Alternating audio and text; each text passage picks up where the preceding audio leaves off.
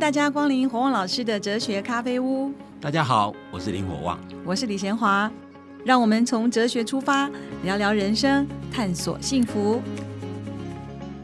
各位听众朋友，大家好，你正在收听的是火旺老师的哲学咖啡屋。这一集我们要来谈自我追寻。前面我们讲到，一个有意义或幸福的人生有两个因素，一个是找到自己，做自己。这个因素对幸福人生的重要性是非常明显的，所以，我们今天要来谈谈怎么样自我追寻。那到底怎么样找到自己、做自己呢？好，每一条生命是不一样的，就应该为自己的生命找独特的答案。别人给你的答案都不可能是合乎你的。嗯，我们不是说别人给你的答案你故意反对，不是，说不定别人给你的答案说明适合也说不定，但绝对不可能别人帮你过活，这不可能。所以，所以事实上。生命的出路只能靠自己去找，这个找到自己做自己这样概念有点抽象哈。但我举用一个例子啊，其实这是一个非常重要的例子来说明啊。那十九世纪有个非常重要的思想家叫 John Stuart Mill，我把它翻译叫约翰米勒哈。那他应该是十九世纪英国最重要的哲学家。他是在一八零六年在伦敦出生。那没有一个小孩像 Mill 一样有这么不一样的童年呢。他的父亲叫 James Mill，他父亲事实上是也是一个非常有学问的人。那他父亲从小就希望一手主导他的教育，啊，因为他父亲是个经验主义者。所谓经验主义者，就认为人的心灵像一只像像一块白板一样，我给他什么样颜色，他要变什么颜色。所以他认为说教育也是一样，我如果教我孩子什么，我孩子将来就会变成什么。所以他一手主导他。John Stuart 的从小的教育，他他父亲一手主导，他父亲不让外面污染他的心灵，就想说，我完全教导他成为一个具有效益主义的心灵啊。那那所谓效益主义，用简单的讲法，就是我们认为一个行为或者一个政策到底适不适当，完全看这个行为跟政策最后的整体结果如何。那结果最好的那个就具有最当性、正当性。譬如说。台湾现在有人主张继续使用核电，有人反对核电，对不对？嗯。如果用效益主义的主张来讲，不要争了，不要争了。如果你计算一下使用核电所带来的好处跟坏处，计算一下不使用核电所带来的好处跟坏处，整合加加减减，看哪一个效益最高，那就应该做哪一个。所以以效益来做决定。对，所以效益主义其实是个非常简单的概念，认为说我们决定一个政策该怎么做。或决定个行为该怎么做，很简单，就计算结果就好。嗯，结果最好那个就是我们该做的。这个主张哦，在当时的英国是一个非常激进的主张，所以他父亲就觉得说，我要让我儿子将来就变成这样主张的一个宣扬者，所以他一手主导他的教育啊。那所以，所以事实上哦，没有在三岁的时候，每天要做的功课是希腊文跟算术。三岁，三岁，七岁以前。他已经熟知柏拉图的前六个对话录。哇，他爸爸掌控性很强。柏拉图有二十几个对话录。坦白讲，我没有读几个，因为我的专长跟其他有些不太相关。他他七岁以前就读了六个对话录，接下来五年就他十二岁把柏拉图的对话录全部读完，八岁开始学拉丁文，接着读古典名著跟历史，十二岁开始严肃的探讨哲学。那他父亲不让他接触。宗教、形上学也很少让他接触诗，所有他父亲认为是造成人类愚笨或者错误的东西，都不让儿子接触啊。啊很简单哦，这某种角度来讲，经验主义认为说，宗教、宗教、形上学都是没办法用经验检验的东西，当然都是假的嘛。他只强调理性，对他强调理性，而且，强调经验，强调说你要用经验能够证实的，比如说上帝存不存在，你怎么证明嘛？你没办法证明，所以就证明就不要，就假，所以他不让他儿子接触这些东西，他就让他儿子接触理性，完全以理性为主导，然后认他认为不合理的、合理理性的东西，全部都不让他接触哦。嗯，所以事实上，他从小接触的艺术只有音乐，因为音音乐比较不会错误的呈现这个世界，你知道吗？在这样的教育之下，没有在满十二岁的时候，他所所学到的东西是一个饱学数儒之士，三十岁一样。十二岁，哇，他的童年实在是跟人家不太一样 哦，所以，所以老米勒对儿子的教育，这样算是完全成功吗？事实上，一般人都觉得说，如果按照老庙的原来讲法，那就是啊，人是心灵是块白板嘛，那我给他什么东西就变成什么东西。对啊，啊，结果这个实验是失败的。那没有年轻的时候，正如他父亲计划的一样，他是效益主义的忠实信徒。效益主义对他而言是一个信条、学说、哲学，也是一种宗教。他把它当成是一个一生奉献的东西。所以他十七岁就组成效益主义社团，以鼓吹效益主义这样的激进改革作为直至。所以事实上，年轻人没有是效益主义的一个热情的拥护者，就完全照他爸爸规划的，看起来是这样，对但是其实不是哈。那老缪一点都不怀疑自己的实验，他认为他成功的教养出一个非常有知识、完全理性。你像十二岁跟一个读三十岁的人读了一样多，那不得了，你知道吗？在那个心理学知识非常幼稚的年代，没有人会对老缪的方式感到惊讶，你知道吗？但是没有在二十岁的时候，后来在他自传里面写，他经历过所谓的精神危机。他描述自己是一个情感上饥饿、心智过度发展的人，也就是他，他父亲虽然这样教养他，教养他一个把理性当成像宗教一样，一切都理性计算的，你知道吗？那那可是他二十岁发现他自己产生精神危机，嗯，没有把他的精神危机归因于他的童年教育，他认为他早年受教的方式是错的，嗯，他认为他父亲只重视知性，不重视他的感性，所以对对他的感性完全没有培养啊。所以没有虽然很尊敬他的父亲，但他对父亲显然没什么情感，因为他抱怨父亲把把理性当成真理，因为他们只讲理不讲情，你知道吗？就所以他他对他父亲实际上是有点畏惧啊。某种程度来讲，虽然是尊敬，但是有点畏惧啊。那年轻人没有由于缺乏情感的滋润，他觉得没有使命感，生命没有目的，意志麻木，精神极度沮丧。嗯，基于他的训练啊，他问自己一个问题：他如果我所追求的效益主义的理想最后实现了，我所有的欲望会因为这样实现吗？我因为这样会变得比较快乐吗？嗯，好问题，他发现答案是否定的，就是说我如果今天按照爸爸的规划，把所有呃效益主义的理想都真的实现，然后我会觉得快乐吗？好像没有。所以他觉得他的生命目的到底是什么？所以那时候他找不到生命的目的，他认为在那个时候世界全部都是苍白无趣的。他他他甚至于曾经希望自己干脆死掉算了。哦，你看、没有精神危机的时候，他自己觉得嗯活着不知道干什么。就是我即使把我的父父亲交代我的理想都实现，我也觉得也没有什么意义。哎，奇怪，可是你那时候说整个人就是理性的，他必须找到意义，他这样听起来是有找到，哦还是说问题就是说，我们强调理性，不代表说他不重视感性。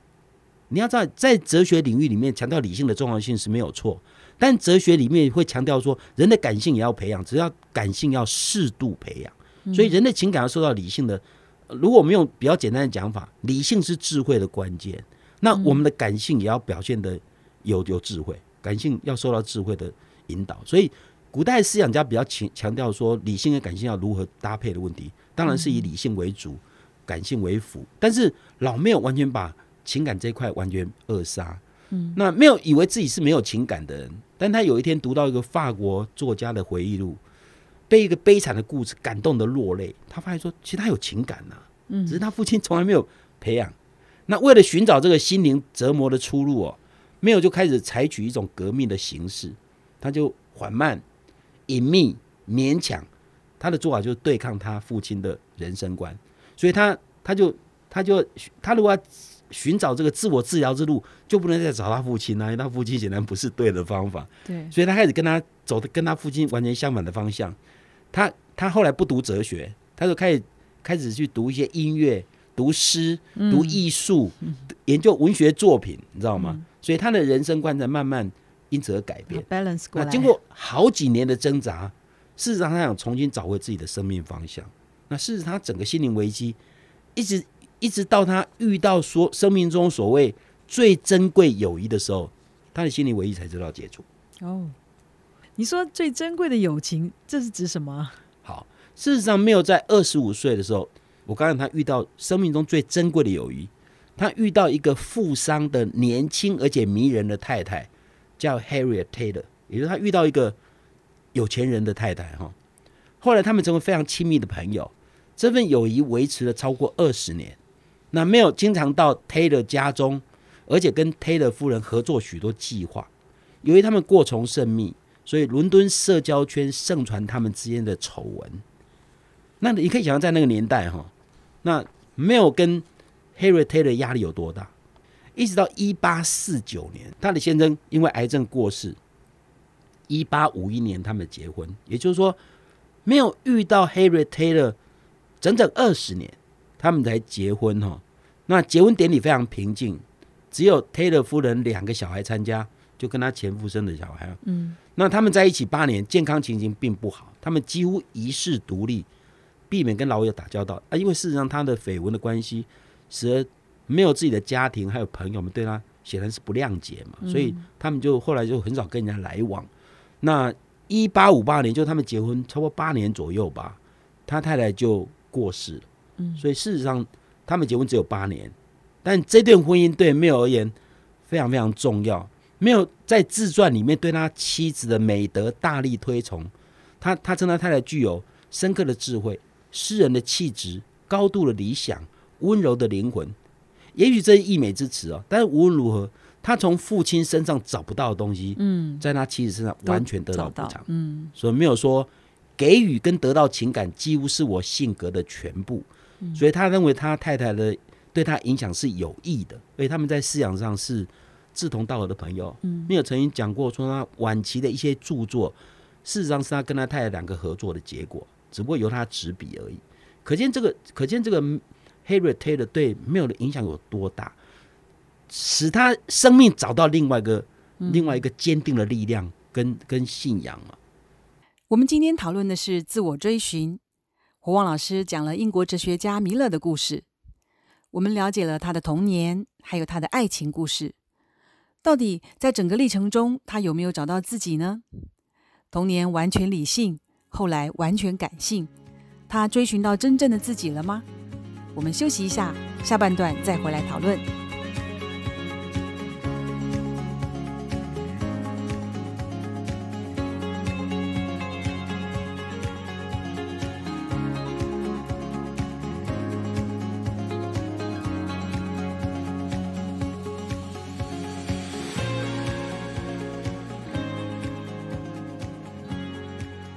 欢迎大家再次回到火旺老师的哲学咖啡屋。我们上一段谈到了米勒从小的教育都是被他爸爸一手主导，以至于他在青少年的时候精神出了状况。后来他在感情中终于找到了平衡。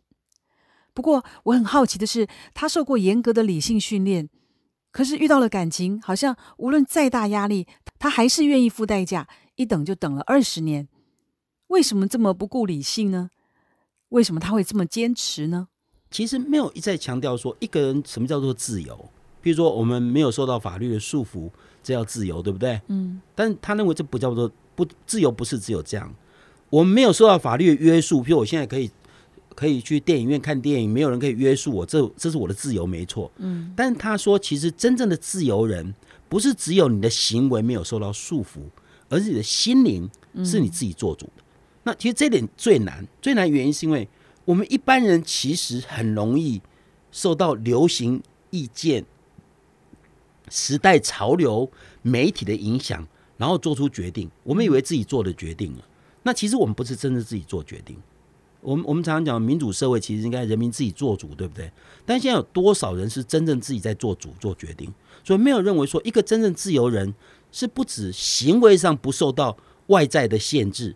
而且是心灵上是你独立思考所做的选择。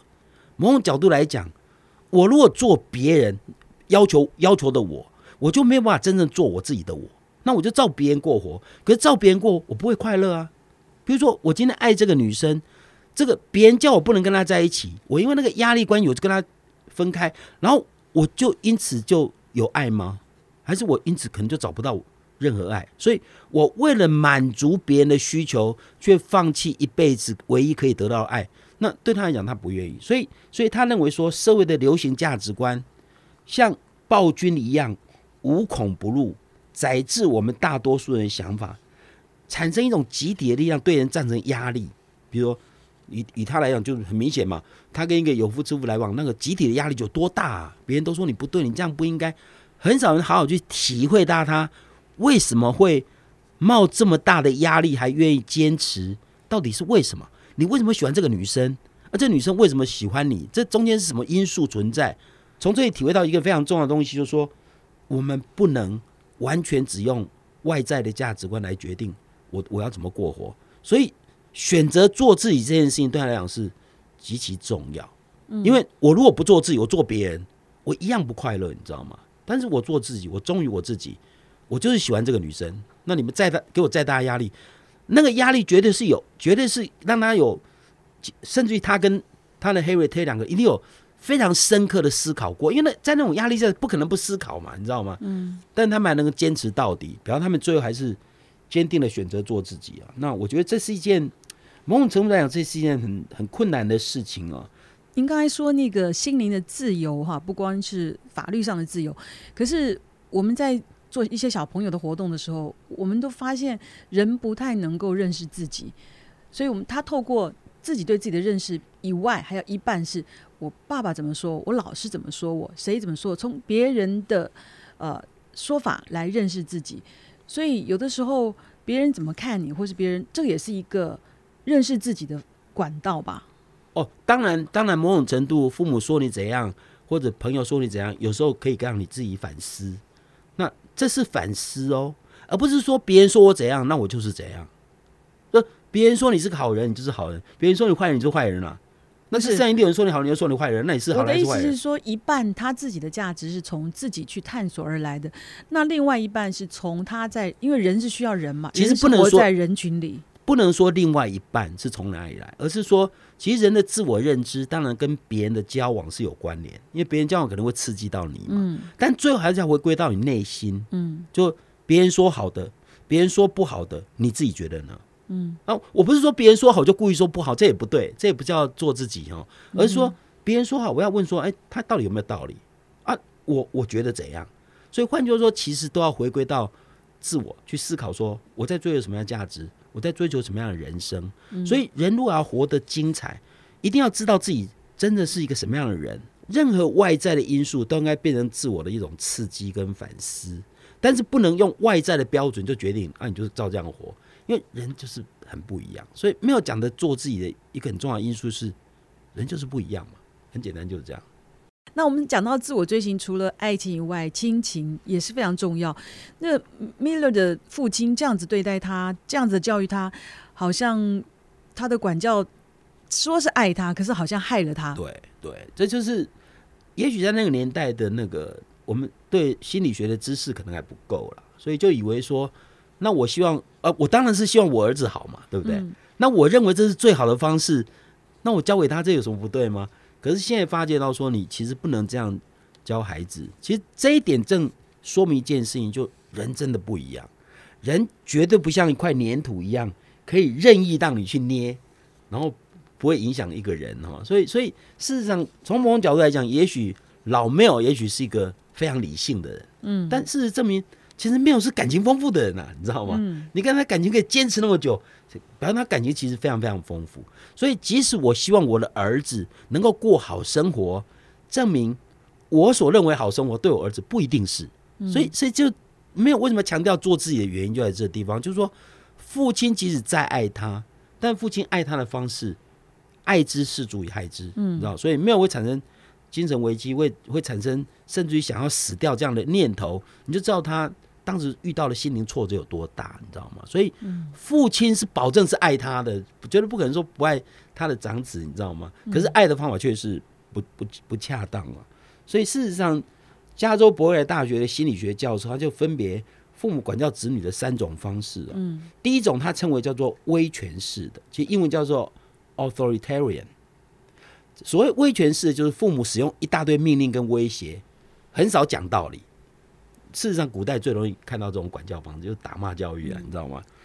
那那父母就具有很大的权威，那通常都命令子女，子女只能听从，不能不能违逆啊。第二种叫纵容式的，就父母用很多感情却不用权威，溺爱，这一般所谓的溺爱。对，那那父子女要什么就百依百顺啊。从来不思考这样是不是对子女真正好。嗯。第三种，它就会叫做权威性的，叫做 authoritative，就是父母对子女要求，呃，他有他有权威嘛，就是会要求子女做什么。但是父母的要求一定会结合推理、公平跟爱，也就是说，第三种方式，这个教授心理学教授认为说这是最好的方式，就是所谓的威权威式的。所谓权威性的教育，就是父母对子女当然有权威，我们父母对子女有管教权嘛，对不对？但是我的权威是建立在我告诉你为什么，我不是命令你做什么，所以父母一定会坚持自己的主张，但是也重视重视孩子的独立性，所以所以父母会认为自己的主张有可能错，所以我有时候会听孩子反驳的声音，如果孩子讲的有道理，那我就改，但是父母绝对不会说子女要什么就给什么，不会。嗯，所以我自己家里的教育也是这样啊。我的孩子如果跟我想法不一样，我一定要问他说为什么？你给我讲个道理，你知道吗？那我要求孩子，他如果不满意，我要讲个道理给他听。嗯，所以换句话说，其实权威式的教育是结情跟理。嗯，一个是理，就是说我的权威建立在哪里？父母的权威建立在不是因为说啊我赚钱养家，所以我有权威，不是，而是我讲的有道理。所以换句话说，其实其实加州博爱大学这个心理学教授所强的强调第三种教育方式才是最适当的。如果用如果用我们现在的讲法，第三种教育是把子女没有把子女当成自己的财产任意使用，把子女当成可以一起论证的伙伴，你知道吗？虽然父母一定有一定的权威，但父母的权威最后是建立在孩子觉得你讲的有道理上面，那这样的权威才可能是。长久稳固，那否则如果你的教育方式以为用打骂教育孩子乖乖听话，那最后结果不见得好。所以父母对子女的爱，其实要爱的方法要对了。对。那在在寻追寻自我的过程当中，父母的这种压力或是爱情的各种考验，怎么样能够 怎么样能够活出自己，找自己？那你怎么找得到呢？就是这个出路在哪里呢？好，事实上。事实上，如果没有不是因为那么坚持找自己，他可能就垮了，你知道吗？但你要知道，很有趣，就是说，没有因为他父亲的教育让他自己活得没有价值，反而因为后来的爱情故事让他重新找回自己，所以他那时候后面的我一定是更强，嗯，比他父亲给他的压力来的更更强大，所以足以抗拒，所以他后来的爱情故事足以让他可以抵抗所有的压力。我觉得这点还蛮重要，所以可见他太太对他帮助其实是很大。嗯所以，我怎么常常讲说，其实人最需要是人，人真的需要人的关怀、跟爱、跟支撑，那个力量其实是很大很大。那没有能够找到自己，就是因为很显然，因为他太太也非常肯定他，而且他们彼此真的是情投意合。事实上，后来他们因为一世独立嘛，所以后来他太太先过世以后，葬在法国。那他英国人嘛，对不对？那没有后来死后也葬在法国，所以他们的坟墓。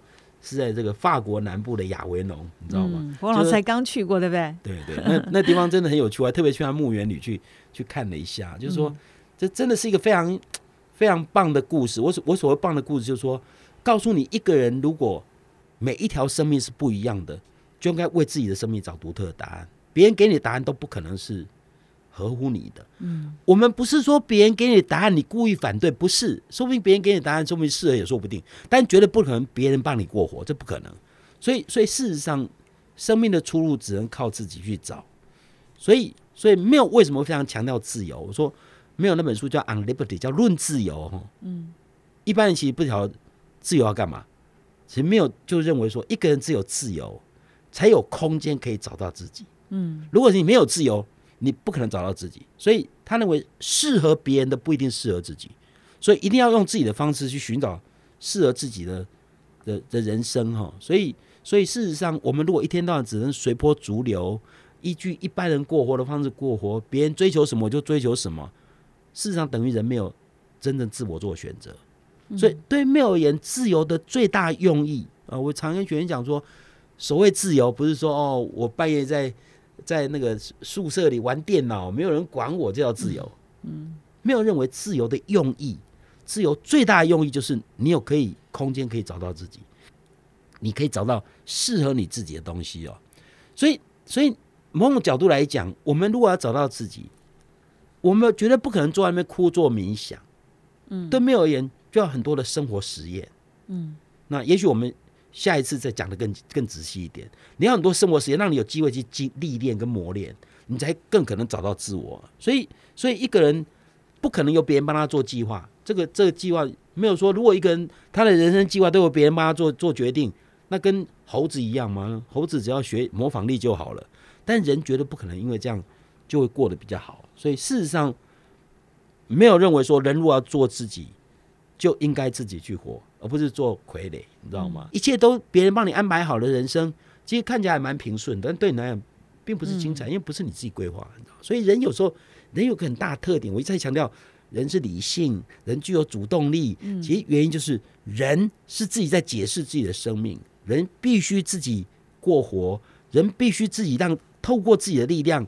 来实现怎么样幸福快乐，你知道吗？那那个比较不一样。所以你得到一千万，跟别人你你因为遗产到了一千万，跟努力赚到一千万，这差别太大，你知道吗？就是意义跟价值基于在这边，幸福感也差。对啊，所以人的主动性如果没有发挥，人如果只是被动被别人安排，然后被别人给一个好生活，这绝对不是最精彩的生活。如果一个人天生脾气暴躁，喜欢骂人，惹人家生气，然后人家很痛苦，他就很高兴。他可以追求这种把自己的快乐建立在别人痛苦身上吗？这叫做自己吗？好，这当然不是没有所讲做自己的很重要的精神啊。就是说，没有为什么强调自由的一个很重要的概念，就是说我可以有我的自我空间，追寻我的人生。哦，但是你要知道，当你觉得你有自由要追求你自己的人生的时候，你必须也知道说，别人也有自由，应该追求自己的人生。如果你的人生让别人的人生没办法自我过活。你的人生，你不可以过这样的人生。没有认为说，其实人的生命很不一样。人生命就跟树木一样，树木就是树木需要空间发展嘛。哦，那如果没有空间发展，树木就不可能长得非常好。比如说，我们种那个盆栽，比如我们看到的柏树啊、松树，种在那个小盆子里，看起来赏心悦目。嗯，但如果从但如果从柏树、松树的生命的角度来看，我们给它空间太小了。它生命是没办法充分发展，你知道吗？所以没有认为自由是要充分发展，但充分发展有个非常重要的概念，你不能因为你要充分发展，你抵触别人的充分发展。我总不能说我喜欢看人家流血，所以拿着刀到处砍人，哦，我好过瘾啊。嗯，为什么不可以？因为你要发展你的独特自我的代价是牺牲别人发展他的独特自我。那对没有而言，如果你你的生命是珍贵，别人生命也是珍贵，所以你的生命发展。为什么我强调说，这就强调每一个生命都很重要，强调个体性。但这个体性是个人主义的概念，但个人主义的概念为什么不是自私自利？因为你想发展自我，需要一点自由空间，你必须留给别人自由空间发展自我。如果你的自由发展是抵触到、伤害到别人可以发展自我的时候，你这样的自我是不对的，这样发展是不对的。所以我不能说，我就喜欢看人家痛苦啊，嗯，所以我制造别人痛苦，然后我很爽啊，对不起。你这样的你这样的追求自我，这样的自我追求是错误的追求，因为你以牺牲别人的幸福为代价，这是不可以的。所以换句话说，你可以追求你的幸福，但你追求的幸福必须在以不伤害别人、相同追求幸福的权利之下而进行。所以换句话，这一点将来就会跟道德连在一起的原因就在这个地方。所以一个一个找找到自己做自己的人，不是以牺牲别人做自己的机会，嗯，满足自己，这绝对不是可以合理的。如果一个人是以牺牲别人，自由的方式来满足自己的自自我成长的时候，这种人一定要被抓起来。为什么？因为他没办法在这社会里过活啊！因为他在社会里过活会影响很多人的自我追寻。所以事实上，讲自我发展、做自己的同时，是需要自由，但同时你必须知道，你的自由空间不能侵犯到。不能以侵犯到别人自由为为为条为原则，你知道吗？所以你不能以伤害别人、让别人痛苦、制造别人痛的这个不快乐的方式满足自己的快乐，这是这是不合乎没有所谓的自我发展的概念。嗯，这样子再补充说明就更清楚了。今天我们透过 Miller 的故事，从他从小受的教育，一直到后来长大碰到的爱情故事，一直到他提醒到生命的出路要自己找。然后怎么样活出自己，而且在自由的范围里面，不能够影响别人的自由发展，实在是非常的精彩。我们今天就讨论到这边，我们下一集再见。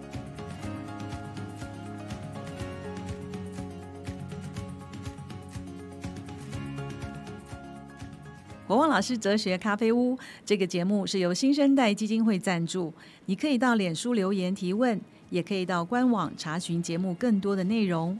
我们节目每个礼拜四都会更新，欢迎准时收听。今天节目就进行到这儿，我们下一集再会，拜拜。